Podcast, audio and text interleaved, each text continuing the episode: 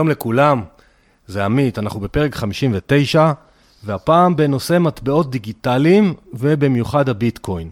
עכשיו, מי שמכיר אותי ועוקב אחרי הפודקאסט, הוא יודע שאני לא אוהב להביא נושאים שבכותרות, כי מבחינתי הפודקאסט חיי נצח, תשמעו אותו אחרי שנה, אחרי שנתיים, אחרי שלוש, הערך הוא קבוע. אבל אנחנו מקליטים עכשיו בחודש פברואר 2021, אני לא יודע מתי תאזינו, כי יש היום פרקים שנתיים, שלוש באוויר ועוד מקשיבים להם, אבל כבר אי אפשר uh, לעמוד בבקשות של מאזינים מצד אחד והסקרנות שלי מצד שני. אז עושים פרק שהוא קצת אקטואלי, אבל עם חיי נצח. והאורח שלי היום זה גיא הרמוני. גיא, שלום. שלום, נעים מאוד. אז אני מקווה שיהיה לכם האזנה ממש מועילה ומרתקת. מה שכיף לי ומיוחד שזה פרק ראשון מכל ה-59 פרקים, שאין לי מושג בנושא. אני יודע מה לשאול, אין לי מושג על התשובות, אז אני היום אלמד יחד את כולנו, וזה ממש ממש כיף. ולפני שנתחיל, חשוב לי במיוחד הפעם, אני אומר את זה תמיד, אבל במיוחד הפעם, כל מה שנגיד בפרק הזה הוא למידע לימודי בלבד, הוא לא המלצת ביצוע, לא רכישה, לא מכירה של שום השקעה, בטח לא בביטקוין. ותתייעצו עם כל מי שאתם חושבים, אנחנו רק באים להביא למידה. אז מי זה גיא? גיא הוא בן 36, הוא משקיע, יזם ומנהל ערוץ תוכן בשם ביטקוין בדקה, בתיאור הפרק יהיה לכם לינק אליו, והוא מבין בביטקוין בטוח יותר ממני. אז גיא, קצת לפני שנתחיל על הביטקוין, אני תמיד אוהב להתחיל עם קצת רקע על האדם, על המרואיין. שתף אותנו בבקשה קצת על הלימודים האקדמיים שלך, ועל הצומת שהייתה לך בסופם. אה, כן, אז בעצם אה, מגיע מתחום הפסיכולוגיה, פסיכוביולוגיה, מדעי המוח, אלה התארים, יש לי מאסטר בפסיכוביולוגיה מאוניברסיטת תל אביב. התעניינתי מאוד אה, גם במהלך הלימודים וגם קצת אחרי, בכל העולם של כלכלה התנהגותית, ואחרי זה גם כלכלה, השקעות וכולי. ככה בעצם אה, נכנסתי לעולם ההשקעות והתחלתי לחפש אה, דברים אה, מעניינים והתגלגלתי לביטקוין בעצם. בנקודה הזאת ההתלבטות הייתה מאוד גדולה, לא הכרתי ולא ידעתי, ובאמת נפתח בפניי עולם שלם שבסופו, אחרי תהליך מסוים, באמת עזבתי את כל עיסוקיי ועברתי להתעסק רק בביטקוין. כן, כן, אבל אני רוצה קצת עוד לפני זה. אה, רבים מהמאזינים, אני מאמין, או בצומת שסיימו ללמוד, או מתלבטים אם ללמוד, או עובדים ולא מרגישים כבר מרוצים. מה, מה היה השיקול? אז למדת כלכלה התנהגותית, אבל בין זה לבין לנטוש מסלול אקדמי של אה, חקר המוח, שזה גם, זה לא משהו שכל אחד יודע לעשות, מה, מה קרה שם? ביטקוין, אה, ברגע שקראתי את ה-white paper של סטושי בעצם, אותו נייר שיצא בסוף 2008, אה, זה היה איזושהי אה, נקודה מאוד קריטית עבורי בהקשר הזה, שיש פה טכנולוגיה שהיא מאוד מאוד מעניינת, היא מאוד מהפכנית. הרבה פעמים הסתכלתי על החברה שלנו, וידעתי לראות הרבה בעיות, לא ידעתי מה המקור שלהם ואיפה יכול להיות להם פתרון. והאלטרנטיבה שביטקוין מציע גם ברמה של השקעה, אבל בעיקר בהקשר החברתי, עניין אותי במיוחד. אז לזה נגיע עוד יותר מאוחר, אה, ממש נצלול לביטקוין, אבל לפני זה אני קצת עוד רוצה לדבר עליך. אחד המשפטים שאמרת לי בשיחה שלנו, ככה לקראת הפרק, שאתה הגעת לתובנה שלנהל הון חשוב יותר מלעבוד קשה. תפרש לנו קצת את המשפט הזה. נכון, זה, זה בעצם אחת ההבנות, התובנות המוקדמות שהביאו אותי באמת לעניין הזה. פשוט עשיתי חשבון פשוט, אה, מה, מה אני יכול לקנות במשכורת אחרי משכורת בעבודה, והבנתי שזה לא טריוויאלי בכלל אה, לקנות ככה בית או להתפתח באופן כללי. וכשהסתכלתי על השווקים הבנתי שהיום הנושא הזה של אה, לנהל את ההון שאתה מרוויח, יש לו חשיבות מכרעת, יכולת שלנו להגיע לחופש כלכלי. ולכן עברתי באמת אה, להתעסק, שאלות מהסוג הזה של איך אני מנהל את ההון שלי בצורה יותר נכונה, אפילו יותר מאשר מה אני רוצה לעשות בחיים. זאת אומרת, זה לא סותר אחד את השני, אבל ההשלמה של ניהול ההון היא השלמה שמאוד חשובה בעידן שאנחנו חיים בו היום לדעתי. זה אחלה משפט, כי זה בדיוק המוטו שלי מבחינתי, כסף והשקעות. אני תמיד אומר, תעבדו קשה, תרוויחו כסף, אבל תנו לכסף שלכם לעבוד קשה בשבילכם, זה לא סותר, כאילו... נכון, הרבה אנשים כן עובדים וכן מרוויחים וכן... אבל לא נותנים אה, לכסף שלהם לעבוד אבל לא בשבילם. אבל לא נותנים לכסף לעבוד בשבילם, ואחרי זה בדיעבד הם... ספר לי על זה, הם באים אליי בגילאים מאוחרים ושואלים אותי. אבל יש עוד משפט אחד אחרון שאני רוצה שתסביר את הפילוסופיה שלך לפני שנצלול לביטקוין ולמטבעות. גם אמרת לי שלא לקחת סיכון זה יותר מסוכן מלקחת סיכון. עכשיו, זה משפט חכם, שאני אשמח שתפרש לנו אותו. אני חוזר, מאזינים יקרים, אה, גיא מאמין שלא לקחת סיכון, זה הרבה יותר מסוכן מלקחת סיכון. כן, בעולם שבו אה, אנחנו חיים היום, בעצם אנחנו יכולים ללכת על בטוח, במרכאות, כמו שנקרא, ובאמת, אני נולדתי לעולם שבו בן אדם עובד, מרוויח משכורת, אה, עובד באותה עבודה 20, 30 או 40 שנה, לפעמים גם יותר. ולא באמת יש אה, אה, תמריץ או צורך אה, לקחת סיכונים, כי אפשר להתפרנס ולחיות בכבוד מעבודה אחת אה, יחידה. אבל בעולם שאנחנו חיים הוא עולם, שב, אה, עולם בעצם שיש תמריץ מאוד גדול לקחת סיכונים, ואם אנחנו לא ממנפים את ההון שלנו ולא מוכנים לקחת עליו סיכונים, אלא משאירים אותו סטטי בחשבון הבנק, נתון לשחיקה אינפלציונית, אז בעצם אנחנו מעמידים את עצמנו בסכנה אפילו גדולה יותר. זאת אומרת, אה, סכנה אפילו בטוחה, אפשר להגיד. אז לכן הסיכון הוא אה, מאוד גדול לא לקחת סיכונים. מגניב, מגניב. בהחלט, בהחלט. בסדר, אני רוצה שנעבור לנושא הביטקוין. אני כבר במרכאות מזהיר אותך שהסט שאלות שלי, יש מצב שהוא לא לפי רצף הגיוני מקצועי. אבל uh, ריכזתי גם שאלות שסקרנו אותי, שאלתי בקבוצת פייסבוק שלי אנשים מה הם רוצים לדעת, ובואו נתחיל לצלול ביטקוין, מטבעות דיגיטליים, טכנולוגיה וכל הדברים שנתחיל לפרק אותם. אז ב-2015, אם אני מבין נכון, נחשפת לסטושי ולווייט פייפר שלו. למה נדלקת על זה? אתה אומר, זה פתאום נדלק לך אור שלם של אה, ניהול עולם אחר, או הבנה אחרת. מה, מה היה שם?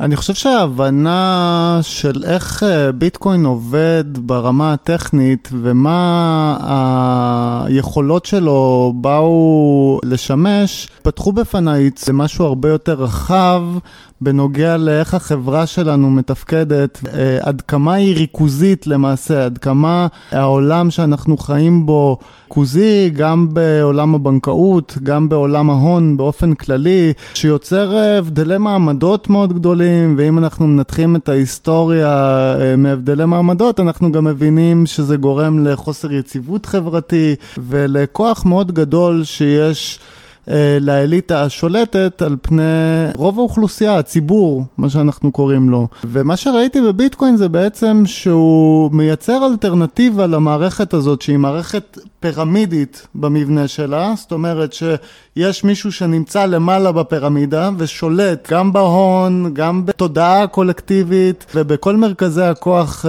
הקיימים היום בחברה, ובביטקוין אין את הדבר הזה, זאת אומרת ביטקוין מייצר uh, uh, מערכת שטוחה שבה אה, אין אה, גוף שמקבל החלטות אה, באופן ריכוזי, ההחלטות בביטקוין מתקבלות בצורה שקופה מאוד, ואי אפשר לכפות שעה בלי שיש הסכמה מרוב המשתמשים במערכת.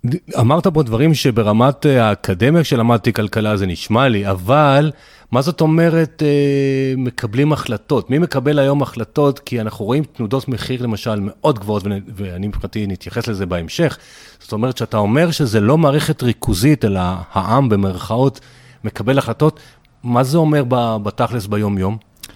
אה, ביטקוין הוא כתוב בקוד פתוח, זאת אומרת שכל אחד יכול להציע הצעות לשינוי של הקוד. ההצעות האלה הן לא מגיעות מלמעלה ונכפות אה, על כלל הרשת, אלא כל אחד מאיתנו אה, שיודע לקרוא את הקוד ויודע אה, אה, להביא לידי ביטוי את השינוי שהוא רוצה, יכול להציע את השינוי הזה. אה, והשינוי הזה יעבור אה, ביקורת עמיתים, הוא יעבור בדיקות על ידי אה, הרבה מתכנתים והרבה אנשים שרואים את הקוד הזה. ובעצם דרך זה יכול להיות שהוא ייכנס גם לביטקוין באיזשהו שלב, אחרי שהוא יעבור את הבדיקות המתאימות ויעבור את רגולציה העצמית של המערכת, נקרא לזה ככה.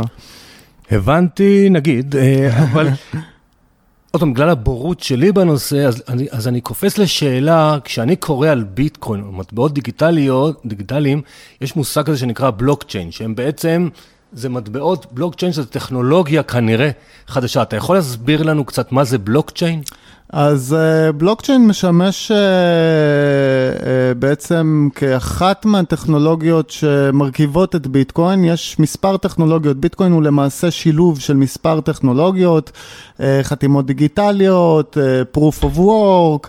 Uh, ואחת מהטכנולוגיות האלה היא גם בלוקצ'יין, שבלוקצ'יין בעצם uh, הוא סך הכל יומן רישום אה, שבו מתבצע רישום, כמו שיש לנו בבנקים, אה, שהם בודקים את הבלנס של השחקנים השונים בתוך המערכת, אז פה היומן הרישום הזה הוא לא מוחזק על ידי אה, גוף ריכוזי מסוים, אלא יומן רישום מבוזר, והוא נמצא על מחשבים רבים. מסביב לעולם, ככה שנורא קשה עד בלתי אפשרי לחלוטין לרמות את יומן הרישום הזה אה, ולהכניס שם אה, טרנזקציות שבעצם הן לא אמיתיות. אה, אמיתיות. כי אני, כשאני קראתי בזמנו, אמרו שהבלוקצ'יין זה גם ממש טכנולוגיה חדשה שתשמש את העולם, את היקום, לא רק במטבעות דיגיטליים. אז זה בגלל שזה מפוזר ו... ואי אפשר כאילו לרמות? זה, זה היה... אז, ש... אז באמת אה, יש פה התייחסות אה, נוספת אה, לבלוקצ'יין. כשאני נכנסתי לעולם הזה, אז בלוקצ'יין היה סך הכל אחת מהטכנולוגיות שמרכיבות את ביטקוין. עם הזמן הוא הפך לאיזה Buzzwords שישנה את כל העולם וכל אחד בונה לעצמו בלוקצ'יין משלו וכולי וכולי. אבל uh, בלוקצ'יין כשלעצמו uh, היא טכנולוגיה שאולי יהיה בה שימוש גם מחוץ לביטקוין. Uh, יש כל מיני חברות, uh, פרויקטים, אה, או אפילו מטבעות דיגיטליים שמנסים לעשות שימוש אה, בטכנולוגיות האלה לכל מיני אה, מקרי בוחן אחרים, כמו שענוע של סחורות, מחשבים, מחשבי על חכמים, או כל מיני רעיונות כאלה ואחרים שמצויים, אבל... אה, נכון להיום השימוש הזה הוא לא הוכיח את עצמו כמו שהוא הוכיח את עצמו כטכנולוגיה אה, בביטקוין. יכול להיות שיהיה שימוש מעניין נוסף אה, לבלוקצ'יינים, אבל בגדול בלוקצ'יין בא במקום שאני לא צריך אמון בצד שלישי. אז זה טכנולוגיה, וכמו שאהבתי שאמרת שבעצם זה Buzzword, כי סביב כל העולם הזה יש כל כך הרבה מילים, שאנשים כמוני אין להם מושג. עכשיו אני מגיע לשאלה שמבחינתי היא מסקרנת רבים, ואף אחד לא יודע את התשובה עליה באמת, והשאלה היא כזאת, האם הביטקוין, לדעתך, זאת אומרת, זו דעה סובייקטיבית, ואני חוזר שכל מה שאנחנו מדברים זה דעה אישית של גיא, דעה אישית שלי, לא המלצה לכלום. האם ביטקוין זו תנועה חברתית, זה כסף, או שזה השקעה? אז זה הכל ביחד. אה, ביטקוין הגיע לעולם אה, כשהכותרת שלו זה מערכת מזומן אלקטרונית, הוא בא לשרת את הפונקציה של כסף. אה, לצד זאת, התמריצים שלו מייצרים אה, מצב שבו הוא גם יכול לשמש כהשקעה מצוינת, בגלל שהנחת היסוד של ביטקוין היא שהוא מטבע דיפלציוני, אה, ואין הרבה ממנו, אנחנו מדברים על 21 מטבעות למיליארדי אנשים אה, מסביב לעולם, ככה ש... 21 מיליון. 21 לא מיליון, סליחה, כן. 21 מיליון מטבעות למיליארדים של אנשים מסביב לעולם. ובגלל האופי הדיפלציוני שלו, אנחנו מניחים שהוא יעלה בערכו עם הזמן, להבדיל מכוח הקנייה של מטבעות אינפלציוניים שנשחקים עם הזמן, פה כוח הקנייה עולה עם הזמן, ומסביב לרעיונות האלה נולדה גם תנועה חברתית, אפשר לקרוא לה קהילת הביטקוין הבינלאומית, או קהילת הביטקוין הישראלית, אם אנחנו רוצים להסתכל ספציפית על מדינת ישראל, ובהחלט התנועה הזאת היא תנועה אה, שיש לה אה, אידיאולוגיה, יש לה ערכים מסוימים. אתה יכול לתת כמה דוגמאות על אידיאולוגיה או על ערכים? בהחלט, האידיאולוגיה של ביטקוין היא במידה רבה אידיאולוגיה כזאת שאומרת שאנחנו רוצים לייצר אלטרנטיבה למערכת הבנקאית הריכוזית. אותה מערכת בנקאית שמדפיסה המון המון כסף ושוחקת בעצם את כוח הקנייה שלנו כאזרחים. מערכת שהיא שוויונית יותר, זאת אומרת, היא לא מייצרת שוויון במובן ה... מרקסיסטי שאנחנו מכירים אה, לשוויון, אלא היא מייצרת שוויון הזדמנויות. בהקשר הזה שאם דונלד טראמפ או היום ביידן לצורך העניין נכנס לבנק, אז הוא לא בדיוק מקבל את אותו יחס שאני אקבל אם אכנס לבנק, או אתה עמית תקבל, או אחד המאזינים שלך יקבל. ובביטקוין אין את הדבר הזה, ביטקוין הוא קוד מתמטי, הוא לא יודע להבחין אה, בין אנשים שונים, בין אה, הגזע או המין או הנטייה המגדרית שלהם, וכל אחד הוא שווה בפני המערכת הזאת. אבל רגע, אבל פה משהו לוגית לא מסתדר לי. אתה אומר, הם באו להיות מערכת אלטרנטיבית למערכת הבנקאות הריכוזית. ומצד שני, הגבילו בכמות של 21 מיליון. אז מבחינתי הם הפכו את זה למוצר, תכף נדבר על זה אם זה מוצר, אם זה השקעה, ביקוש, היצע, אבל אם הם רוצים את האלטרנטיבה, אז למה להגביל כמות? בגלל הנושא של הערך הדיפלציוני של ביטקוין, ברגע שיש לי מטבע שהוא אינפלציוני וכל הזמן יש לי את התמריץ להדפיס ממנו עוד ועוד, אנחנו ראינו את זה לכל אורך ההיסטוריה, ברגע שמדינה יכולה להדפיס עוד כסף היא מדפיסה, אנחנו רואים את זה היום 2020-2021 בהקשר של משבר הקורונה, אנחנו רואים שכאשר יש את האפשרות להדפיס כסף כדי לצאת מצרות ו... לדחוף את, ה, את החוב הזה הלאה, באנגלית קוראים לזה uh, kicking the can down the hill, זאת אומרת כל הזמן אני... Uh, הדורות, uh, הדורות הבאים יסתדרו. הדורות הבאים ישלמו. יסתדרו. Uh, כן, אז, אז uh, בביטקוין בעצם יש לי מערכת שעובדת בצורה אחרת כשהיא מבוססת בעצם על הרעיון המוניטרי של זהב, זאת אומרת שיש איזשהו אה, כמות מוגבלת שממנה אני יכול, אה, יש לו איזושהי נדירות, וזה בעצם מה שגוזר גם את ערכו בטווח הארוך. זהו, הגענו לשאלה הבאה שהיא גם מסקרנת מאוד, כי מצד אחד יש לנו מטבע שיש לו כמות סופית, זה הרגע ראינו, ויש האומרים שזה יגיע למיליון דולר, מאה אלף דולר, ויש אומרים זה לא שווה שום דבר, זה שווה בעצם לאפס. מבחינתי, ככלכלן ישן, מה שנקרא, הכלכלה עובדת ביקוש והיצע. בביטקוין אני לא מבין למה המחירים בחודשיים, שלושה האחרונים קופצים להם בעשרות אחוזים, והיינו גם במקומות שהיה תנודתיות ענקית. ב... של עשרות אחוזים בחודש, בימים. מה קורה שם? תנסה אולי לעזור לנו להבין למה התנודתיות הזאת, האם זה שזה כמות סופית באמת יביא את זה, למה למיליון דולר? למיליארד דולר, כי לאינסוף. מה... קיצור, אז, תעזור לנו להבין כן, מה קורה עם התנודתיות ועם הערך. זו שאלה, היא שאלה שנשאלת הרבה, התשובה עליה כמובן היא מורכבת, בהחלט. אבל אני אנסה להביא את זה בקצרה, עד כמה, ש... עד כמה שאני אוכל. ביטקוין קודם כל הוא תנודתי מיומו הראשון. התנודתיות הגדולה ביותר של ביטקוין למעשה אה, הייתה בהתחלה שלו דווקא, למרות שאנחנו, אה, אה, התודעה הקולקטיבית נחשפה אליה רק בשנים האחרונות, הקפיצה הגדולה של ביטקוין מ-0 לדולר, זה היה בעצם אולי הצעד הגדול ביותר שביטקוין עשה בדרך שלו. אחרי זה הוא עלה ל-32 וירד, ואחרי זה הוא עלה ל-200 וירד, עלה ל-1000 וירד, וכן הלאה, עד שראינו אותו ב-2017 ב-20 וירד ל-3, והיום אנחנו רואים אותו אה, גם כן קופץ. נש, נשק ל-60 ברגעים אלו, ממש לא יודעים כשזה ישודר מה יהיה. נכון, אז... אה, קודם... 60 אלף, מי שלא מכיר. כן, 60 אלף דולר, צריך לציין. אה, ובאמת, אה, אם מסתכלים על זה בגרף לוגריתמי לאורך זמן, אנחנו רואים שהתנודתיות דווקא מתמתנת. זאת אומרת, התנודתיות בתחילת הדרך הייתה משמעותית יותר מאשר המכפלות שאנחנו חווים עכשיו. אה, אם עכשיו זה מכפלות של אה, אה, עשרות אחוזים או אפילו מאות אחוזים, אנחנו כבר לא נמצאים במכפלות של עשרות אלפי אחוזים או אלפי אחוזים שהיו בעבר.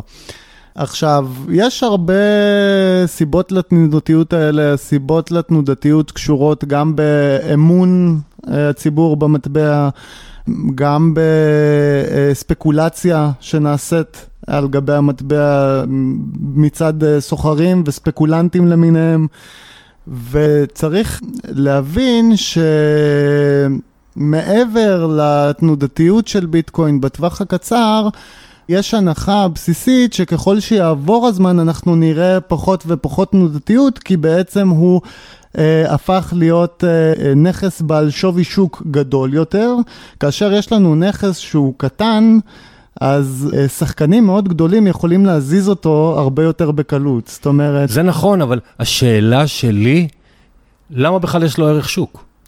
אז כי שאלתי אותך מקודם, האם זה כסף או השקעה, ו... לא, האם זה כסף, האם זה השקעה, האם זה... אמרת גם וגם וגם. אני מבחינתי, מרגיש, עוד פעם, מבחוץ, שזה ספקולציות, יש כאלה שמריצים אותו יותר, מריצים אותו פחות, בעלי הון מצליחים להודיע מראש, אנחנו הולכים לקנות, ומי שלא מבין את הרמז, אז הוא, הוא יפסיד את הקפיצות הבאות, אבל איזה ערך אמיתי יש לו? אז אה, שאלת הערך היא שאלה מאוד מעניינת, כי ערך למעשה הוא עניין מאוד סובייקטיבי. נכון. זאת אומרת, כיצד אנחנו מעריכים למה לזהב יש ערך? אה, למה לכסף בעצם יש ערך? לא, כסף רגע, זה, זה בעצם... בוא נעזוב, אני לא יודע אם אתה מדבר כסף מאני או כסף סילבר, אבל בוא נשים אותו רגע mm-hmm. בצד, אבל על, על הזהב שזה גולד. אז אפשר להגיד שקוראים אותו כמות מוגבלת, יש לו היסטוריה שהוא נגד אינפלציה עד שניקסון העיף את זה, mm-hmm. וגם משתמשים בו בתכשיטים, משתמשים בו בכל מיני מוצרים, יש לו גם שימוש פיזי ששמים אותו על הגוף, טבעות, אה, צמידים, והייתי הרבה בהודו, שם הם לא חוסכים בבנק, הם קונים זהב, אה, כל חנות שלישית זה זהב, כי זה חלק מהתרבות חיסכון שלהם. חכם לא חכם, אני לא יודע, אבל אפשר תמיד להמיר את זה, להתיך את זה. הביטקוין, עכשיו Mastercard, עוד מעט זו אחת השאלות, אפשר לקפוץ mm-hmm. אליה, הודיעו שאולי הם עוד מעט יקבלו את זה כמטבע, טסלה אמרו אולי הם הסכימו לש... לקבל את זה כתשלום. אני, אני שואל, האם יש גופים שכבר היום, לא איזוטרים שרוצים פרסומת באיזה מלון, באיזה מקום, אתה מכיר מישהו שמשתמש בזה באמת כאורך חיים ואז יש לזה שווי? כן, בהחלט. אני מכיר אה, אנשים שאפילו מקבלים את המשכורת שלהם בביטקוין. אה, יש יותר ויותר כאלה, אפילו יש יותר ויותר חברות שמאפשרות אה, להחליק את החיכוך הכלכלי בין היכולת שלך לקבל שכר, לשלם מיסים כדין וכולי וכולי. עכשיו, לגבי שאלת הערך של ביטקוין, בעצם יש פה עניין שהוא... עניין אה, חברתי שקשור מאוד לכיצד המודעות הקולקטיבית אה, רואה ערך וכיצד היא מאמינה בערך. מבחינתי הערך שאני רואה בביטקוין זה בעצם היכולת להעביר ערך ממקום למקום. כסף מבחינתי הוא, לא מייצ... הוא, הוא רק מייצג ערך. והוא מאפשר את היכולת להעביר את הערך הזה ממקום למקום. עכשיו ביטקוין יכול לעשות את זה בצורה שהיא מאוד יעילה, מאוד בינלאומית. אני היום בעזרת ביטקוין יכול להעביר ערך לכל מקום אחר בעולם במהירות, כמעט בלי חיכוך בנקאי, ובצורה מאוד מאוד מאוד מאוד מאובטחת על גבי האינטרנט. זאת אומרת... אז רגע, רגע, אז בוא, בוא, בוא נקשה עליך רגע. כשאני mm-hmm. צריך להעביר כסף להשקעה בחו"ל, אני הולך לבנק שלי, אומר להם, תעבירו כך וכך אלפי יורו, דולר, פאונד, ין, לא משנה מה, משלם להם עמלה, שאני לא יודע, אולי בביטקוין אני חסכתי את זה. אבל האלטרנטיבה קיימת. אז זאת אומרת, מה, מה אני מרוויח פה שאני משרת אידיאולוגיה? מעבר לאידיאולוגיה, אתה משרת פה, גם, גם אם מדברים על נושא העמלות למשל, זאת אומרת, יש המון המון המון גופים באמצע, גופים מתווכים, צדדים שלישיים, שגוזרים עלינו המון המון עמלות בדרך. אם נסתכל על הכלכלה הריאלית, כן, אנחנו רואים היום שיש מעל הכלכלה הריאלית אה, אה, מבנה שלם של מתווכים פיננסיים כאלה ואחרים, שהשוק כולל שלהם... כולל ממשלות. כולל ממשלות, שהשוק הזה הוא בעצם יותר גדול מהכלכלה הריאלית עצמה, זאת אומרת, מאותם אנשים שמייצרים ערך, שמוכרים אה, קדים או מחשבים או אה, מוצרים ושירותים כאלה ואחרים. יותר עסקאות נעשות אה, אה, בכלכלה אה, שמעל הכלכלה הריאלית.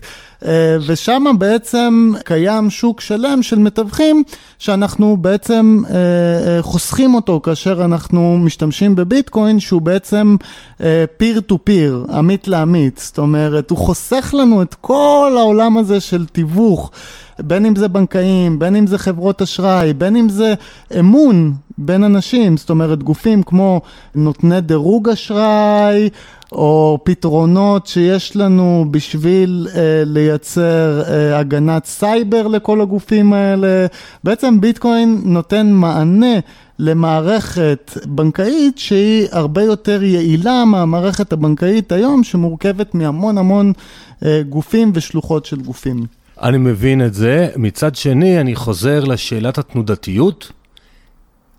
אנשים שלא מכירים כמוך לעומק את התחום, mm-hmm. וזה כנראה 98 אחוז, אם לא יותר מהאוכלוסייה כן. בעולם, לא רק בארץ, או שיסתכלו על זה כהימור gambling, יאללה בוא נעשה סיבוב על הביטקוין ואולי זה יצליח ואולי זה לא יצליח. הם לא רואים את זה כמטבע, הם לא רואים את זה כהשקעה, כי אני מסתכל עוד פעם, כסף והשקעות שהם בפודקאסט, אנחנו תמיד מחפשים ערוצי השקעה. אז נכון שגם אני עשיתי איזשהו סיבוב על הביטקוין, בכלל עוד מעט נגיע לזה דרך שוק ההון, לא דרך ביטקוין עצמו, mm-hmm. לפני הרבה שנים, לא, לא ידעתי שיהיה עוד כזה אה, התפרצות, אבל לשימוש לעקוף את המערכת הבנקאית, אני, אני לא רואה בזה, אני לא, עדיין לא מבין איזה ערך יש לזה, חוץ מאידיאולוגיה שרוב, mm-hmm. מה שנקרא הציבור, לשים שם עכשיו, יבוא אדם, יקנה שלושה ביטקוינים, ישים שם את כל ההון שיש לו ואין לו, נגיד היום, שזה נגיד בערך 700 אלף שקל, או אני יודע כמה זה כבר יכול להיות, זה, זה לא טריוויאלי. אה, ראשית, לא חייבים לקנות ביטקוין שלם, אפשר לקנות ביטקוין לא, בכל אבל למה, סכום. אבל למה הוא... למה הוא... הצ... נשאל את זה אחרת, איזה הצדקה יש לו למה שאומרים בעיתונים, כל מיני mm-hmm. פרשנים ואינטרסנטים, כי גם פה mm-hmm. כבר יש מלא אינטרסנטים. בהחלט. לא, כי אתה אמרת מקודם, המערכת הרגילה יש אינטרסטים וזה, וזה נשמע פה, נורא, גם פה נורא יש... יפה, אבל יש פה אנשים שבא להם נורא שזה יעלה. כי אמרת שאולי זה, אומרים בעיתונים, אני רואה שזה יגיע למיליון mm-hmm. דולר אחד ביטקוין. אז למה? בגלל שהגבילו את הכמות, אז, אז עוד פעם, האידיאולוגיה של שוויוניות הלכה, כי הגבלנו את הכמות, הגדלנו את הערך, כל הקודם זוכה במרכאות. אז פה משהו לא מסתדר לי עוד פעם, לוגית. אה, כן, יש פה, יש פה אישו שצריך לתת עליו בהחלט את הדעת. קודם כל, העניין עם ביטקוין שהוא דיפלציוני ואי אפשר לייצר ממנו עוד, יוצר מצב שאם אני מסתכל, אם אני משווה את זה למערכת המוניטרית שאנחנו היום uh, חיים, אז הם מדפיסים כסף. הכסף הזה מגיע מלמט, מלמעלה למטה, וההנחה שהוא מחלחל כלפי מטה. הנחה שגויה כרגע. הנחה שגויה, זה בדיוק מה שאנחנו אומרים, כי בדרך הידיים, יש המון המון ידיים דביקות שאוספות את הכסף הזה ומונעות ממנו להגיע לשכבות של הציבור עצמו. בביטקוין גם אדם אה, שמחזיק הרבה ביטקוין, הוא, הוא יכול להחזיק אותם, אבל uh, הוא לא יכול להדפיס לעצמו עוד. זאת אומרת שאם הוא יעשה בו שימוש, הוא יהיה חייב שהביטקוינים האלה יחלחלו הלאה לתוך הכלכלה, לתוך הציבור, אם הוא רוצה להיכנס להשקעות אחרות, או לקנות לעצמו בית, או לקנות לעצמו רכב. כן, או... אבל, אבל למה שזה יעלה? כי, כי אחת השאלות שיש לי פה, שהיא בדיוק עכשיו הגיעה, זה בעצם מי מוכר למי? האם זה פירמידה או עונת פונזי, או באמת משקיעים שמוכרים? עוד פעם, מבחוץ, זה נראה שיש כאלה מריצי מחיר, מחכים שיצאו, קונים עוד פעם, עושים עוד הרצה. אולי התנודתיות יורדת כי הסכומים כבר, אה, השערים מאוד גבוהים, או אולי הם לא גבוהים, אם, אם זה יגיע למיליון, אני, אין לי מושג, אבל השאלה אם אני מצליח להעביר את תחושת החוסר ידע שיש לי לפחות, למה שזה יעלה? הרי אין לזה שימוש היום בין אנשים, האם זה השקעה? לא יודע. קודם כל, אני לא יכול להיות בטוח שזה ימשיך לעלות כל הזמן. לא, זאת ברור. אומרת, זה יכול ברור, גם לרדת. ברור. זה, זה הנחת יסוד שצריך אה, לקחת אותה, והיא חלק מה disclaimer שאנחנו נותנים פה בנוגע להשקעות.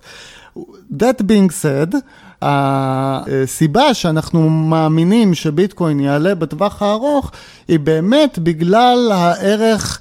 אה, שהוא מביא לעולם, וזה שהיום אנשים בוחרים להשתמש בו ככלי להשקעה בשלב מאוד מוקדם אגב של ביטקוין. צריך להבין שאנחנו נמצאים אה, בחיתולים של, ה, של הדבר הזה, אמנם עברו 12 שנים, אבל uh, ביטקוין בא להפריע למערכת בנקאית ובסדרי גודל כאלה. הוא עוד מאוד צעיר ביחס לטכנולוגיות שאנחנו מכירים של כסף ש, שקיימות כיום. עכשיו, ההנחה אומרת שככל שאנחנו נגדל, אז המטבע ילך אה, ויתייצב וגם יעשה בו שימוש לא רק כהשקעה, אלא גם כ-means of exchange, זאת אומרת שגם אנשים ישתמשו בו כדי לשלם איתו. Uh, עכשיו, צריך להבין שכבר היום uh, יש שימוש כזה, אמנם השימוש הזה הוא יחסית אה, לא מאוד גדול. אגב, לא בגלל, לא רק בגלל שאנשים אה, לא רוצים לעשות את השימוש הזה, אלא גם בגלל עניינים רגולטוריים כאלה ואחרים, כמו תכף למשל... תכף נגיע לרגולציה, רגע, שנייה, תכף נגיע לרגולציה. כן, אבל עצם זה, אז רק בהקשר הזה, בהקשר הזה אני אציין שעצם זה שכל שימוש בביטקוין יוצר אירוע מס שצריך uh, להתנהל איתו, uh, גם uh, במידה מסוימת מעכב את השימוש שלו, שאגב, בעבר היה יותר גדול אה, מאשר היום. זאת אומרת, אנחנו ראינו איך הוא שימש כ-means of exchange בימיו המוקדמים, והמון אנשים כן השתלמו בו, השתמשו בו כדי להחליף סחורות ושירותים. בסדר, כי הם אה, עקפו את מנגנוני המס וחסכו עשרות אחוזים, אז ברור שהם ירצו את זה. אבל זה מוביל, שאלה אחת לפני הרגולציה גם, בעצם יש אה, המון מטבעות דיגיטליים. Mm-hmm. כמה בערך לדעתך יש בעולם היום? אה, אלפים, אני חושב שאולי קרוב לעשרת אלפים. יופי. אז הביטקוין בכותרות. אני mm-hmm. בזמנו שמעתי גם על האיתריום, שקצת דיברו עליו, הוא עדיין קיים. אז השאלה אליך, מה ההבדל בעצם בין השמונת אלפים האלה? מה מייחד את ביטקוין? למה, למה הוא כזה מצליח ואחרים...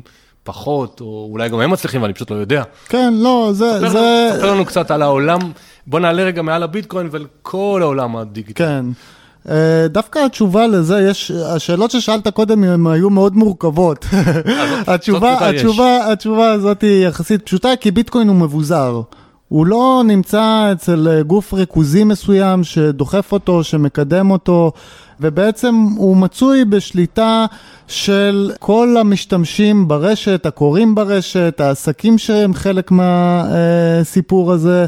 אה, וגם ה ecosystem שאליו נולד ביטקוין הוא מאוד שונה מה ecosystem שקיים היום, שאליו נולדים אה, מטבעות דיגיטליים חדשים, ככה ש... Uh, האופן שבו הוא גדל לתוך העולם הוא לא משהו שאפשר לחזור עליו שוב, כי התנאים uh, השתנו מאוד.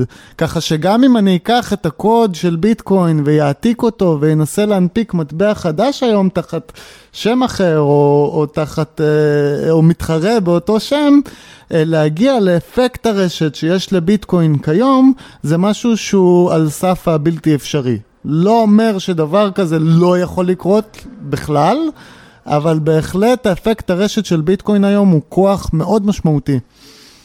לא, פשוט אמרת בהתחלה שהוא מבוזר, האם זה אומר שהאחרים, רוב השמונת אלפים זה גוף אחד המציא אותם ועכשיו מפמפם אותם? לא תמיד הגוף שממציא אותם הוא זה שמפמפם אותם, בהחלט בהרבה מקרים זה המצב, שהגוף שהמציא אה, מפמפם, הגוף שהמציא מממן אה, שיווק, הוא זה שמחליט על שינויים למשל. Uh, כגוף ריכוזי, ואם כבר גוף ריכוזי, אם אתה שואל אותי, אני כבר מעדיף את המדינה כגוף ריכוזי מאשר איזה חברה פרטית uh, שמנהלת את העניינים לטובתה. אז לי אמרו פעם שהאתריום בא עם איזו טכנולוגיה קצת שונה ו...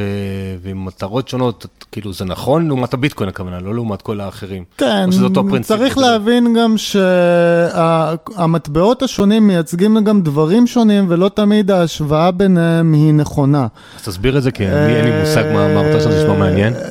ביטקוין הוא, הוא קצת יותר מרק מטבע להעביר ערך, זה בעצם רשת. שאפשר להעביר על גבי הערך, וכרעיון הוא נתן השראה להרבה מאוד אנשים. אה, שאפשר להעביר גם דברים אחרים שהם לאו דווקא טוקן שמשמש כמייצג ערך, אלא כמו למשל להעביר נדל"ן בטאבו, או להעביר אה, רישום של רכבים, או רישום של סחורות, נגיד, או לייצר כל מיני פתרונות אחרים שאפשר לייצר על גבי אותה מערכת. עכשיו, בגלל שביטקוין הוא רשת שרוצה להיות רשת מאוד מאובטחת, אז אה, שינויים בה לא מתקבלים אה, כל כך מהר, זאת אומרת, הם צריכים, אה, הוא לא מאוד דינמי כמו שפרויקטים אחרים יכולים להיות. מאוד קשה להעביר שינויים בביטקוין, הוא דורש הסכמה מאוד אה, רחבה של אה, הרשת. Uh, ולכן היו הרבה פרויקטים שהתפצלו ובעצם ניסו לעשות דברים בצורה אחרת. איתריום הוא אולי הפרויקט המפורסם ביותר בהקשר הזה, ומעבר ל... ליכולת לשמש כמטבע, איתריום בעצם הוא פלטפורמה לחוזים חכמים, שזה משהו שהוא שונה.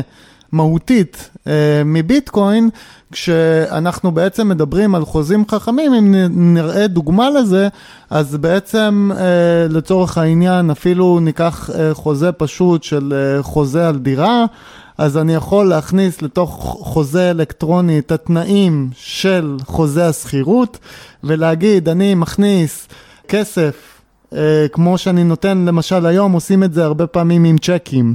שאני אתן uh, צ'קים שערבון וכל uh, חודש ייפדה uh, הצ'ק הבא בערבונות, אז אני יכול להכניס למשל לתוך החוזה הזה את הסכום של איתריום ולנעול אותו ולהגיד שבכל חודש הסכום הרלוונטי ישתחרר למען הסוחר ואני יכול להכניס שם עוד תנאים בהינתן ו... אה, השחטתי את הדירה ויש לי איזשהו נאמן שגם חתום בתוך החוזה הזה, אז אני יכול אה, להחליט לאן הכסף יעבור, האם הוא יעבור במלואו לבעלי הדירה, האם הוא יחזור. לא, אז, אז זה בעצם. כמו חוזה רגיל, אתה אומר הביטחונות במקום uh, צ'ק בנקאי או ערבות בנקאית או מזומן זה יהיה באתריום? כן. אבל אז גם, מהצד המשכיר, לא מצד הסוחר, אה, אם אין לי איתריום, והיום האיתריום הוא איקס דולר, וכשאני בא לשלם הוא יהיה 20 אחוז, וקיבעתי את התשלום שלי באיתריום, אני יכול להפסיד כבעל הנכס. Uh, בהחלט, uh, צריך לקחת את התנודתיות uh, בתוך החישוב הזה. אגב, בנושא התנודתיות אפשר... תרחיב, תרחיב. כן, נושא התנודתיות הוא תמיד נושא שבאמת באספקט המוניטרי של העברת כסף מצד לצד, הוא נושא שהוא...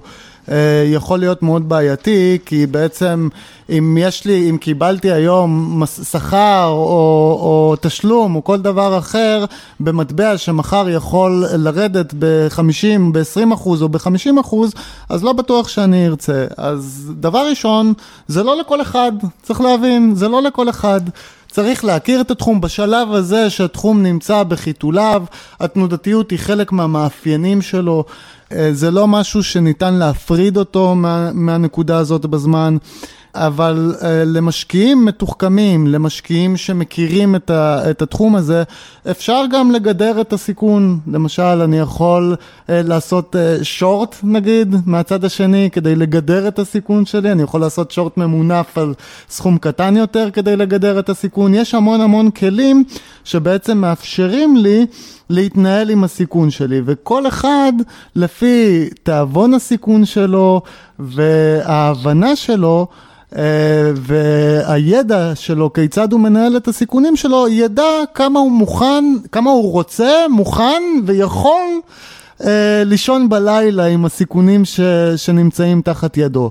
ו, ואלה דברים שצריך להבין אותם בצורה מאוד טובה לפני שנכנסים לשוק הזה.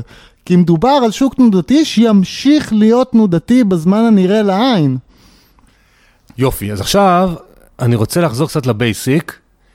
האם כל אחד, אמרת שיש, אה, אומרים שיש 21 מיליון ביטקוינים פוטנציאליים. Mm-hmm. בהנחה שעוד לא קראו את כולם, כל אחד יכול לקרות, כלומר, מה אני רוצה שתספר לנו קצת, מה זה תהליך הקריאת ביטקוין, האם כל אחד בבית, כמו שבזמנו באיתריום ראיתי מלא אנשים קנו מחשבים, התחילו לקרות וכולי, קצת לספר לנו על תהליך הקריאה ואיך הוא נעשה. נכון, אז uh, תהליך הקריאה של ביטקוין, להבדיל מממשלה שמנפיקה בעצמה את המטבע הריבוני שלה, בביטקוין גם, גם פה השחקנים ברשת למעשה הם אלה ש, שגם מנפיקים את המטבע, גם uh, שומרים על uh, אותו יומן רישום, אותו בלוקצ'יין, uh, וגם מספקים את האבטחה uh, המסיבית, האבטחה אה, של הרשת כדי שלא אה, יהיה אפשר אה, לרמות. אז כמו שאנחנו יודעים, בתחילת הדרך היה אפשר באמת לקרות על גבי מחשב נייד. זאת אומרת, עם הזמן באמת, הטכנולוגיות של הקריאה התקדמו, עברו ל-GPU, אחרי זה הפכו לטכנולוגיות אה, מתקדמות יותר של אסיקים למיניהם, צ'יפים מאוד ייחודיים שיודעים לספק אה, המון כוח חישובי אה, בצורה מאוד יעילה. אה, וככל שהתחום הזה התפתח, הוא הלך ונהיה תחרותי יותר ברמה כזאתי, שבעצם היום למשתמש הקצה מאוד יהיה קשה לקרות ביטקוין על גבי, בלתי אפשרי למעשה, לקרות ביטקוין על גבי המחשב הנייד שלו. עכשיו צריך להבין בעצם מה זה אומר קריאת ביטקוין. קריאת ביטקוין זה אומר שבעצם אני לוקח אה, כוח חישובי, בעצם כוח עיבוד, שהוא למעשה חשמל, הוא למעשה נפט. זה למעשה גם מה שמגבה היום את ביטקוין שעומד מאחוריו. בעצם כל הייצור של ביטקוין מגובה בהמון המון חשמל, הרבה נפט בעצם. כמה עולה לקרות אה, בעלות? יש היום מספר, אני שמעתי מספרי אצבע, אבל אה, יש עלות מינימום של קריאת ביטקוין מבחינת החשמל? העלות של ביטקוין צריכה תמיד להיות אה, בקירוב למחיר הביטקוין. הדבר הזה הוא משתנה כפונקציה של מספר גורמים. אחד הגורמים האלה הוא... עדכון קושי הקריאה שמתבצע אחת לשבועיים, זאת אומרת, בכל שבועיים אני מסתכל אה, כמה קוראים חדשים נכנסו למשחק של הקריאה, וככל שיש לי יותר קוראים ויותר כוח חישובי, ככה המערכת באופן אה, אוטומטי עושה אדפטציה ומעלה את הקושי אה, של הקריאה, ואז בעצם היא למעשה דורשת יותר כוח אה, חישובי. והכוח כמה... חישובי הזה, צריך להבין אולי משפט אחרון לפני השאלה הבאה, הכוח חישובי הזה בעצם, אותו כוח עיבוד, הוא זה שבעצם גם מספק את ההבטחה המסיבית של ביטקוין. זאת אומרת, אותם קוראים, אותם אנשים שתורמים אה, לרשת, מספקים את הכוח אבטחה, ועל הדבר הזה הם מתוגמלים. בביטקוינים חדשים, שככה בעצם הם גם אה, מונפקים לעולם. מעלה לי את השאלה של הסקרנות, אז מתוך ה-21 מיליון, כמה כבר קרו? כמה עוד חסר אה, להגיע למקסימום? נקרו כבר מעל 18 מיליון. Uh, בעצם המערכת uh, של ביטקוין בנויה בצורה כזאתי, uh, שבכל ארבע שנים אנחנו רואים, uh, זה נקרא חציית הבלוק. בכל עשר דקות למעשה יוצא בלוק למערכת, יוצא בלוק לרשת. אה, הבלוק הזה בעצם אה, כולל בתוכו את הטרנזקציות האחרונות שנעשו ברשת. והוא כולל בתוכו גם את הביטקוינים החדשים שהונפקו, יש שם טרנזקציה אה, מסוימת שמקנה את הזכויות אה, על הביטקוינים החדשים שהונפקו לטובת הקורא שזכה אה, באותו בלוק. Uh, בתחילת הדרך היו 50 ביטקוין שהונפקו בכל בלוק, כלומר בכל 10 דקות. Uh, אחרי 4 שנים זה היה 25, 4 שנים אחרי זה היה 12 וחצי, והיום אנחנו עומדים על 6 uh, ורבע ביטקוינים שמונפקים בכל 10 דקות, וזה בעצם קצב האינפלציה מתי זה ייגמר? אתה בטח יודע, אז מתי ייגמר האחרון? ב-2140 לערך. 40. 2140 לערך עיקרי הביטקוין האחרון, למעשה זה כבר לא יהיה ביטקוין, זה כבר יהיה משהו הרבה יותר קטן מזה. לא, סתם, סדר גודל. בוא נתקדם, הזכרת מקודם משהו והפרעתי לך כי ידעתי שנחזור לזה, נושא החוק רגולציה. אתה, אני יודע ממך, שליווית גם את רשויות המס בדיוני מיסוי על הרווחים, אז רציתי שתספר לנו קצת מה המצב הרגולטורי בארץ היום? האם זה השקעה, זה כסף, זה נכס? איך השלטונות מסתכלים על זה ומה המיסוי? אה, אז באמת נושא המיסים הוא אחד הנושאים הראשונים שעלו בנושא הרגולציה בכלל. ב-2014 בארצות הברית ה-IRS האמריקאי הגדיר את ביטקוין כנכס החייב ברווחי הון, 25% מהרווחים. אה, ואחרי האמריקאים הולכי, הולכים בכל העולם. ארבע שנים אחרי זה בישראל, רשות, המ... רשות המיסים אה, הוציאה למעשה חוזר שמאוד דומה אגב לאותו חוזר שיצא ב-2014, גם בישראל ביטקוין מוגדר כנכס לצורכי אה, מס, וזה בהקשר של מס רווח הון למשקיעים. אה, במס הכנסה המצב הוא מאוד דומה למס הכנסה רגיל, ומי שמקבל אה, משכורת בביטקוין יהיה חייב במס אה, הכנסה. הבנתי. עכשיו, עולה שאלה, אם ממשלות יחליטו לייצר מטבע דיגיטליים של עצמם, תבוא ממשלת ישראל, ממשלת ארצות הברית, יימאס להם שיעקפו אותם. אה, מה יקרה אז? האם זה יכול לקרות לדעתך? האם זה אומר שהביטקוין אז עלול לאבד מקסמו? אה, זה גם שאלה שבאמת עולה, קודם כל אולי אני אשאל את השאלה המקדימה, למה בעצם מדינות פתאום החליטו שהן ממתגות את עצמם כ... אלה שייצרו מטבע דיגיטלי, הרי, הרי השקל והדולר והיורו שאנחנו משתמשים בו היום הם כבר מטבעות דיגיטליים ברובם, זאת אומרת... זה נכון, אבל אני מנחש אם הם רואים שהם מפסידים מס או בורחים להם האורות, הם יסגרו את זה מבחינת שיקול, אה, כמו שאמרת, לשלוט בנו בעם, מה שנקרא. הניסיון של אה, ממשלות אה, לצבור כוח הוא לא ייעלם מהעולם, זה מה שמעניין בביטקוין בהקשר הזה. שבעצם אין לו נקודת כשל מרכזית שעליה ממשלה כזאת או אחרת יכולה לדרוך. זאת אומרת, בגלל שהוא מבוזר, הוא שונה מהותית מכל מטבע שמונפק בצורה ריכוזית. זאת אומרת, וכמו שדיברנו גם בהקשר של בלוקצ'יין, אין למעשה לטכנולוגיה הזאת הספציפית שביטקוין עובד איתה, אה, יתרון כאשר אני רוצה להנפיק מטבע שהוא מטבע אה, מדיני, ריבוני, ריכוזי, שנשלט על ידי אה, מדינה או אפילו חברה לצורך העניין. לא, ולכן... אם ירצו למוטט את הביטקוין למשל, כי יימאס להם שעוקפים, או לנסות, אני לא יודע, אני שואל שאלות לא, לא, זה, זה שאלה... לוגיות, כאילו, כי...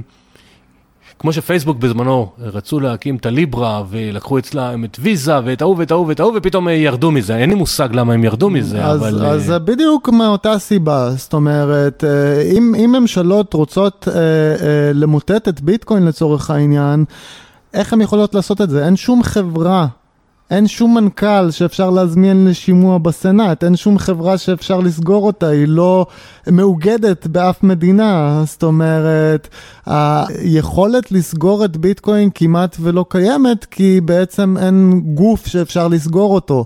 הכל מנוהל בצורה...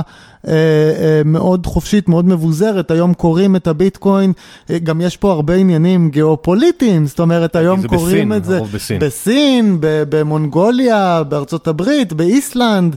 ב... תראה, ממשלה יכולה להרוס את זה, כי היא יכולה להגיד שזה 99 אחוז מס. אם לא, זה, אתה יודע, זה בהחלט, נורא קל למדינות להרוס לנו. בהחלט האיום, האיום הזה של מדינות קיים, זאת אומרת, בייחוד אגב, אני חושב שאחת המתקפות הכי גדולות שמדינות יכולות לעשות על ביטקוין, זה באמת לקחת עליו מס מאוד מאוד גבוה, אבל כדי להצדיק את זה, היא צריכה לעשות או משהו שהוא לא חוקתי, אנחנו רואים דברים שלא חוקתיים, אנחנו כבר לא מתרגשים מלא חוקתי, אבל מצד שני, היא גם צריכה שהציבור אה, יהיה ממושמע לדבר הזה, ולבצע אכיפה.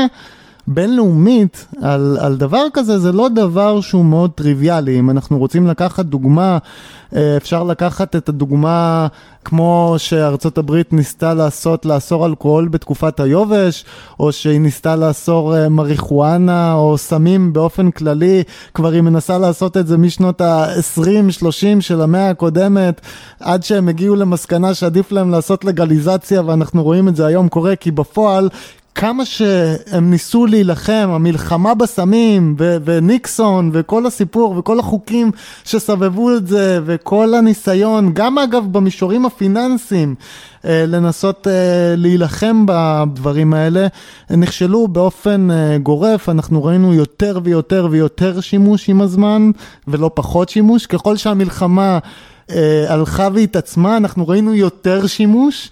אה, ואני חושב שזה גם יהיה הסיפור עם ביטקוין. אנחנו גם רואים את זה אגב במדינות מסוימות, סין ניסתה לעשות, לאסור ביטקוין במידה מסוימת. אה, ניגריה הייתה האחרונה, לפני כמה שבועות אה, ניסתה, עוד יצאה והודיעה שביטקוין אסור לסחור בביטקוין במדינה. מה קרה בניגריה? ביטקוין היום נסחר ב-30 אחוז יותר מאשר במקומות אחרים בעולם. זאת אומרת, כמותית אנשים... או מחיר? מחיר. אנשים מוכנים לשלם עליו יותר כי הם מבינים שהם אה, בעצם אה, אה, אה, אה, נמצאים תחת שלטון שהם רוצים לברוח ממנו. אנחנו ראינו את זה בארגנטינה קורה, אנחנו ראינו את זה קורה בסין, אנחנו ראינו את זה קורה באיזשהו מידה בקפריסין, ביוון. אה, וגם במקומות אחרים, אה, בוונצואלה זה היה מאוד אה, בולט ה... כשהיה היפר אינפלציה למטבע ונצואל... של ונצואלה. אנשים ממש, ביטקוין במצבים כאלה הופך להיות מציל חיים ממש, זאת אומרת כמטבע ששומר על הערך שלו. ואין מניעה לחשוב שזה יכול לקרות גם במדינות מודרניות. לא, אני מחייך, אתם לא רואים, אה, כי אתה אומר לי מציל חיים אה, בתקופות מטבע לא יציב, אבל אמרנו הרי שהביטקוין גם משחק להנאתו בעשרות אחוזים למעלה למטה, אז אני לא יודע אם זה יותר יציב. אבל לטווח ארוך אולי. אז אני רוצה שאני אתקדם רגע, אנחנו עוד מעט מתקרבים ככה לחלק האחרון. אה, נגיד שאנשים שלא הכירו ביטקוין שמעו עכשיו ואמרו, זה החלום שלי. איך קונים ביטקוין? אז מאוד חשוב uh, לשים לב לדגשים שקונים ביטקוין. אני מאוד ממליץ לאנשים חדשים בתחום לעשות את הדבר הזה בצורה uh, מסודרת. אז מה זה, תסביר לנו, אנחנו לא יודעים מה זה מסודרת. קודם כל, קודם כל ביטקוין אפשר לקנות גם מאדם פרטי. ברחוב. זאת אומרת, מישהו שיש לו ביטקוין, יש לו ארנק ביטקוין בטלפון, לך יש ארנק ביטקוין בטלפון ואפשר לבצע עסקה. אבל מאחר ורוב האנשים לא מכירים כיצד פועלים בתחום הזה, כיצד מנהלים ארנקים, כיצד אה, מנהלים סיכון, השאלה הבאה, זה... כיצד מנהלים סיכון באופן כללי, אז אני מאוד ממליץ לעבור, לעבוד דרך גופים אה, מוסדרים, יש אה, חלפנים בישראל, יש גם בורסה שנקראת B2C, אפשר לבצע העברה בנקאית. אה, ולעשות את זה בצורה מסודרת, וזה גם הרבה יותר אה, אה, קל, נכון, נגיש מהבחינה הרגולטורית, שאחרי זה אני יכול להחזיר גם את הכסף חזרה לבנק ולהראות בעצם את המסלול שהכסף עבר, וזה יקל עליי עם היבטים גם של מיסוי, גם של הלבנת הון וכולי. ו... ככה גם למכור, נגיד שקניתי ביטקוין ועכשיו אני רוצה למכור ביטקוין, אז אותם בורסה או חלפנים, דרכם אפשר למכור?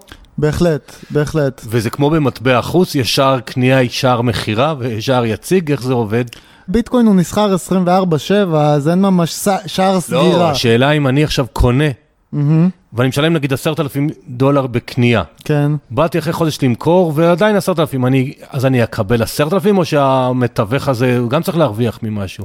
זה השאלה. אז יש עמלת, יש עמלה על הפעולות. לזה אה, התכוונתי, כן, האם כן. יש פה עמלות? יש עמלה, יש עמלה שנעה בין אה, אחוז לכמה אחוזים, תלוי בבורסה, זה נע אה, באזור האחוז בישראל, חלפנים נעים באזור של 3 עד 7 אחוזים, וזה מאוד תלוי בעצם בנותן השירותים שאליו אתה הולך, אם זה מזומן, אם זה עסקת אשראי, אם זה העברה בנקאית וכולי.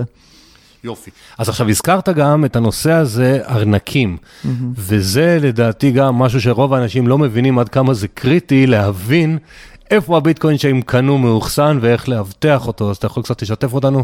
בהחלט. אולי את, ה, את התשובה לעניין הזה אני אתחיל באיזושהי אמרה מאוד אה, מפורסמת בעולם הביטקוין, שהיא אומרת, אם אין לך מפתח פרטי, אין לך ביטקוין. אה, ביטקוין הוא בעצם מייצג איזשהו ערך של חופש. שאנחנו יכולים לפעול ולהעביר ערך בין אחד לשני בעולם בלי uh, צורך בגוף שלישי, בין אם זה בנקים, מדינות וכיוצא בזה. אבל מי שקצת uh, מכיר uh, פילוסופיה יודע שחופש וחירות באים עם אחריות. והאחריות במקרה שלנו היא לדעת uh, לאבטח את הביטקוין הזה בצורה נכונה. ושליטה במפתחות פרטיים, ניהול ארנקים, זה תחום שצריך uh, ללמוד אותו, יש לזה עקומת למידה מסוימת שצריך uh, לעבור בה. זה לא תחום מאוד מורכב, יש כאן כמה דברים, ש... כללי אצבע שצריך להכיר, צריך להכיר בעצם מה זה אומר מפתח פרטי, איך אה, פותחים ארנק בצורה מאובטחת. יש לנו כמה סוגים של ארנקים.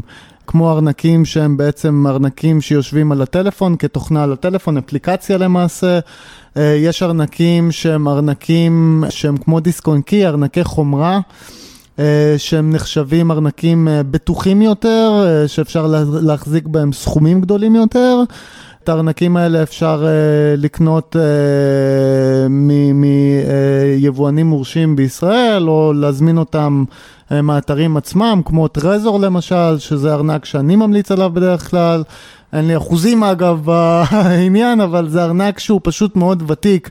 ומאוד חשוב, אני, אני ציינתי את זה כי מאוד חשוב אה, אה, לשים לב באיזה ארנק אנחנו בוחרים. אה, צריך לראות שזה ארנק שכתוב בקוד פתוח, זה גם עיקרון מאוד חשוב.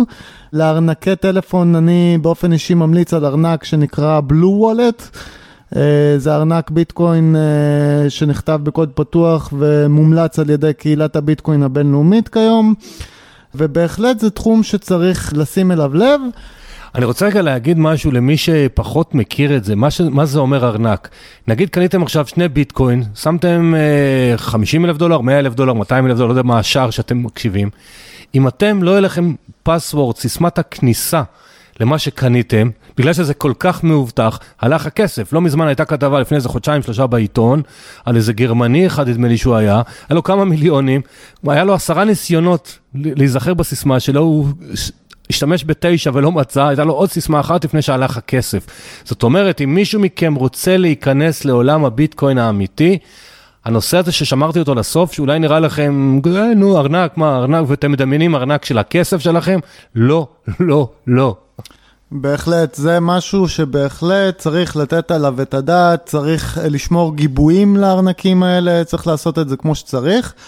ואחרי שאמרנו את זה, בעצם חשוב להזכיר שכיום קיימים שירותים בעולם שבעצם יכולים לשמור עבורכם את הביטקוין. אם אתם נמצאים בשלב שאתם עוד לא בשלים, עוד לא מרגישים בטוחים לעשות את זה בעצמכם, אז אתם יכולים למשל לעשות את זה דרך הבורסה הישראלית, שהיא בעצם מחזיקה את המבטחות עבורכם. כמובן, קיים פה הסיכון שמשהו יקרה לבורסה, שאולי ייפרץ, ואז אתם בעצם מעבירים את האחריות לצד שלישי. אבל uh, בהחלט היום האפשרויות האלה קיימות וגם אנחנו בעתיד הקרוב נראה גם את האפשרות לבטח את המטבעות האלה, ככה שבגלל שזה תחום שהוא בחיתולים שלו כרגע uh, לא קיימות כל מגוון האפשרויות, אבל אנחנו בהחלט בדרך לשם. יופי, אז שאלה לפני האחרונה, אני רוצה לחזור למשהו שדיברנו עליו כמה פעמים. אני לא בטוח שאני הבנתי עד הסוף, ואני אשמח שככה תחדד עוד פעם, כל נושא התנודתיות. בעיניים שלך, למה יש כל כך הרבה תנודתיות במפת... במטבעות דיגיטליים בכלל ובביטקוין בפרט? האם יש איזשהו, איזושהי סיבה שזה ייעצר? אה, והסיבה שאני שואל זה גם בשביל המאזינים שאולי הגיעו באמצע הפרק, אני חוזר למה שאמרנו בהתחלה גיא ואני. כל הפרק הזה מידע לימודי בלבד, שום המלצה. גם גיא הזכיר לאורך הדרך שתנודתיות עשויה להיות לכל הכיוונים, ותקבלו החלטות שמתאימות לכם, לא על סמך מה ששמעתם מאיתנו. אז תנודתיות, בוא, בוא תסביר לנו עוד פעם ככה למה? אז, אז הרבה אנשים מחפשים סיבה לתנודתיות של ביטקוין, האמת היא שאין סיבה אחת, וגם אי אפשר להצביע אה, באופן ודאי סיבתי על סיבות אה, מרובות. אבל כן אפשר להסתכל על כמה דברים אה, לאורך קיומו של ביטקוין. דיברנו למשל, אני אתן דוגמה על נושא החצייה. החצייה בעצם, אה, כמו שאמרנו, פעם זה היה 50 ביטקוין בכל 10 דקות, היום אנחנו כבר עומדים על 6.25 ביטקוין בכל 10 דקות. זה אומר שיש הרבה פחות היצע בשוק. זאת אומרת, וכאשר יש לי פחות היצע בשוק והביקוש עולה, אני כמובן רואה עלייה במחירים. בכל אירועי החצייה שהיו עד עכשיו, אנחנו ראינו שהאלמנט הזה הוא אלמנט מאוד משפיע. אה, בעלייה של ביטקוין, כי פתאום יש לי הרבה פחות היצע שמגיעה לשוק, אה, וכשברגע שהדבר הזה פוגש ביקושים, אנחנו רואים עליות אה, מאוד גדולות, אז הרבה פעמים כמה חודשים אחרי החצייה, אנחנו רואים את העליות האלה. החצייה האחרונה הייתה במאי, אם אני לא טועה, במאי 2020. וכמובן, כמה חודשים אחרי זה ראינו באמת את, ה, את הפריצה הגדולה של, אה, אה, של אה, ביטקוין קדימה. עכשיו, ברגע שביטקוין קצת עולה במחיר שלו, צריך להבין שיש עוד מתעניינים חדשים, פתאום התקשורת מתעניינת, זה כתוב בכל העיתונים, המון... עושים פודקאסט על זה? כן, עושים פודקאסט, עוד אנשים שומעים, עוד אנשים רוצים להגיע, עוד ביקושים נוצרים. ו- וכן הלאה, ואז מגיעים לאיזה רוויה של ביקוש מסוימת, המחיר נהיה גבוה מדי להרבה אנשים, זה נעצר, אנשים מתחילים לממש, זה מתחיל לרדת, וחוזר חלילה, זאת אומרת... אז בסוף בסוף עשינו סיבוב טכנולוגי, חזרנו לחוקי הכלכלה, שיעור ראשון, היצע וביקוש. בהחלט, בהחלט, וביטקוין משתמש בחוקי הכלכלה האוניברסליים, עמידים בפני זמן, הוא משתמש בהם ומנתב אותם גם ברמת התמריצים שהוא מייצר כמערכת אה, אה, אה, איזונים אה, אורגנית. Uh, שהשחקנים בה חייבים לקבל uh, uh, החלטות בעצם uh, במשותף.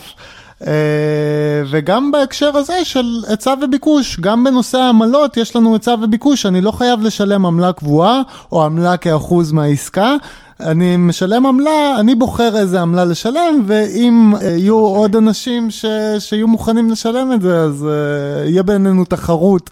על uh, מי, מי מוכן uh, לשלם יותר כדי להיכלל uh, בבלוק הבא, שהפעולה שלו תיכנס לבלוק הבא. קונה מרצון, מוכר מרצון. Uh, הגענו לחלק האחרון, השאלה האחרונה, שכל פרק אני מסיים ואני מבקש מכל מרואיין לתת שלושה טיפים פרקטיים לחיים. יכול להיות שדיברנו על זה, יכול להיות שלא דיברנו על זה, ככה בעולם הכסף, ההשקעות, מה, מה היית אומר למאזינים שלנו? אז אני חושב, קודם כל, אולי הדבר הראשון זה להבין שמעבר לספקולציה של ביטקוין, ביטקוין מביא איתו איזושהי הצעת ערך. אה, ומעבר להשקעה של לשים כסף או לא לשים כסף, אני חושב שההשקעה הנכונה ביותר היא באמת בנושא הלימוד. יש פה תחום חדש, תחום מתפתח, ביטקוין הוא לפני הכל, הוא רעיון שהגיע לעולם, וכמו הרבה רעיונות שהיו לפניו, זה רעיון שמתפתח. פורס את אדוותיו ברמה הבינלאומית, יותר ויותר אנשים נכנסים, מתעניינים, לומדים, והוא מספק הרבה הזדמנויות, זה לא משנה בין אם אני משקיע ואני אה, רוצה לבצע השקעות פיננסיות, בין אם אני מעצב אה, או אומן ורוצה לבצע עבודות אה, שקשורות בנושא הזה, בין אם אני איש שיווק שבעצם רוצה אה, לתפור את ה storytelling, את הנרטיבים, אז יש לי פה הרבה הזדמנויות. אז השוק הזה מעבר להשקעה, כן להשקיע או לא להשקיע, מספק המון הזדמנויות להמון אנשים מהמון תחומים, וזה שוק מאוד מרתק. למשל בלוגים קמים על זה הרבה בזמן האחרון. המון, המון, המון בלוגים. המון אה, אה, עסקים אה, שמספקים כל מיני אפשרויות של תשלומים, של הלוואות, הרבה אנשים מעולם העסקים הישן עוברים לזה, מעולם משווקי ההון אה, נכנסים לתוך התחומים האלה. אה, אז טיפ ראשון זה למידה, אה, פתיחת אוזניים, הקשבה, הזדמנויות. כן. שני.